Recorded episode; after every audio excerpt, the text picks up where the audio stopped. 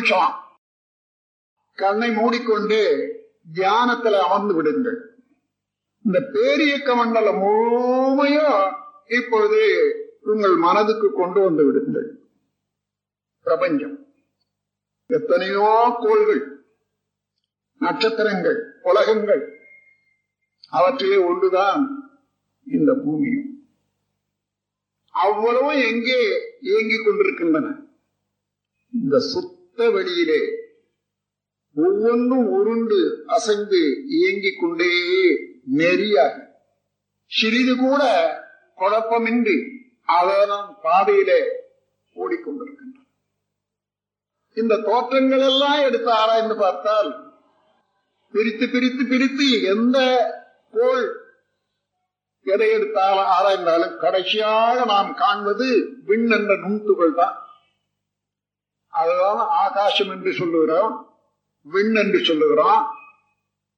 விஞ்ஞானிகள் எனர்ஜி பார்ட்டிகள் என்றும் ஈதர் என்றும் சொல்லுகின்றார்கள். அப்போ இந்த பிரபஞ்சம் முழுமையும் அந்த ஆகாசம் என்ற நுண்துகளின் சேர்க்கை தான் association of energy particle is mass இதுதான் சூத்திரம். எந்த தோற்றத்தை எடுத்தாலும் இந்த விண்ணினுடைய கூட்டியக்கம் இதான். அப்போ அந்த விண்ணை தவிர என்ன இருக்கிறது என்று கணக்கு போடுவான் போகும் எல்லா தோற்றங்களும் விண்ணனுடைய கூட்டுன்னு ஆயிப்போச்சு. அந்த விண்ணந்த நுண்துகள் அதை தவிர என்ன இருக்கிறது? சுத்த வெளி. அதை விட வேற ஏதாயிலும் காண முடியுமா? அப்போ ஸ்பேஸ் ஆட்டம் இதுதான் உலகம் என்று பிரபஞ்சம் என்பது பெரிய பெரிய தத்துவ ஞானிகள் எல்லாம் மேலாட்டு தத்துவ ஞானிகள் கூட கூற கேள்விப்பட்டிருக்கும். ஸ்பேஸ் அண்ட் ஆட்டம் ஆட்டம் என்ன நுண்ணிய இயக்கத்துகள் என்பதே இன்றைய விஞ்ஞானிகள் சொல்லக்கூடிய கருத்து அணுவுக்கும் தத்துவ ஞானிகள் சொல்லக்கூடிய அணுவுக்கும் வித்தியாசம் உண்டு. தத்துவ ஞானிகள் அணு என்று சொன்னா அதை இனிமே எந்த பகுதியினாலும் பிரிக்க முடியாதது. அது கடைசியான நுண்துகள். விஞ்ஞானிகள் அணு என்று சொன்னால் அத்தகைய துகள்கள் பல சேர்ந்து கூட்டாக இயங்கிக் கொண்டு ஒவ்வொன்றும் ஒவ்வொரு விதமான தன்மையை பெற்ற ஒரு பஞ்ச் ஆக்ஷன் ஒரு ஃபேமிலி ஆஃப் பார்ட்டிகிள்ஸ் அதுதான் விஞ்ஞானிகள் சொல்லக்கூடியவன். அப்போ நீங்க எப்படி ஒரு நாள் எடுத்துங்க. இந்த பிரபஞ்சம் முழுவதிலும் பார்ட்டிகள் எனர்ஜி பார்ட்டிகள் என்று சொல்லக்கூடிய விண் என்பது ஒன்று வெளி என்பது ஒன்று. அந்த வெளி என்பது விண்ணுக்கும் வெளிக்கும் என்ன தொடர்பு என்பதை அறிவதற்கு இங்கேதான் அசம்ஷன் அதாவது உண்மையை யூகித்து உணரும் அறிவின் தெளிவு. இந்த கருத்து என்பது மனம் கருதுகின்றதே. அத இமேஜினேஷன் விஷுவலைசேஷன் அசம்ஷன் என்று மூன்றாக பிரித்துக் கொள்ளுங்கள் கற்பனை திட்டமிடுதல் உண்மை உணர்தல். இந்த மூன்று வார்த்தை தான் அது. இமேஜினேஷன் விஷுவலைசேஷன் அசம்ஷன் இந்த அசம்ஷன் என்று சொல்ற போது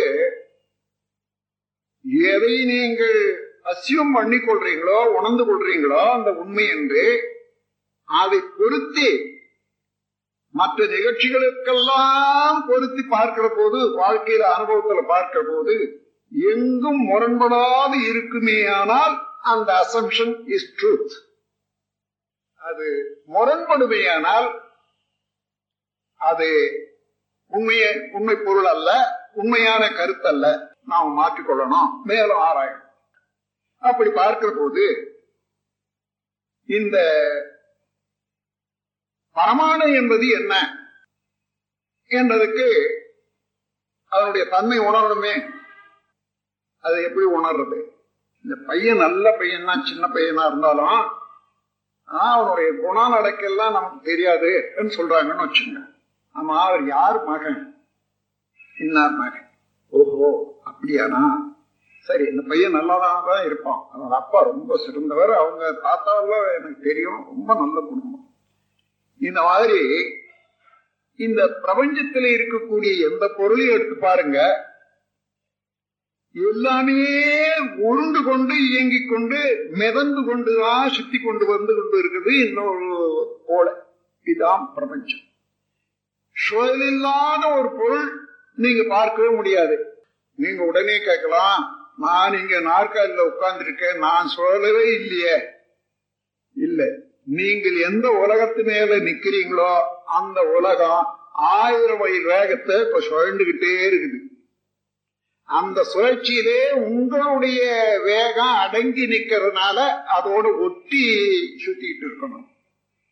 அப்படி பார்த்தா எந்த பொருளும் சுழற்சி இல்லாத இல்லை என்ற போது இந்த சுழற்சி சூரியனுக்கு எப்படி வந்தது அல்லது உலகத்துக்கு எப்படி வந்தது என்று பார்க்கிற போது அப்போதான் நாம் ஆராயிரம் எதனால் ஆக்கப்பட்டது இந்த பொருள் இந்த மாஸ் இந்த பருப்பொருள் விண்ணின் கூட்டு அந்த விண்ணிலே சுழற்சி இல்லையானால் அதனால் ஆக்கப்பட்ட இந்த மாஸ் இந்த பொருளுக்கு சுழற்சி வராது. இதுதான் அசம்ஷன். ஆனால் இந்த விண்ணுடைய சுழல பார்க்க முடியுமா அளக்க முடியுமா என்றால் முடியாது. இங்க இருக்கக்கூடிய பேனே நல்ல வேகமா ஓடுற போது விசிறி தெரியல. ஒரு ரவுண்டா ஒரு சக்கரம் தான் தெரியும். இவ்வளவு பெருசே காட்சிக்கு மாதிரி மாறுதலான கருத்தை கொடுக்குதுன்னு சொன்னா இந்த விண்ணை பற்றி நமது பெரியவர்கள் கணக்கிட்டு கருத்து கெட்டுமாறு சொன்னாங்க. ஆனா எல்லார் கருத்துக்கும் எட்டாது. காரணம் நம்ம பெரிய பெரிய பொருளையே பார்த்து பார்த்து பழகி இருக்குமே தவிர நுண்பொருளை ஆராய்ந்தோ நினைந்தோ பார்க்க முடியாது. ஆனால் விஞ்ஞானிகள்ல பலர் அந்த நுண்பொருளுக்கு போயிருக்காங்க. நம் கடமை அறவாழ்வின் நாட்டத்தே.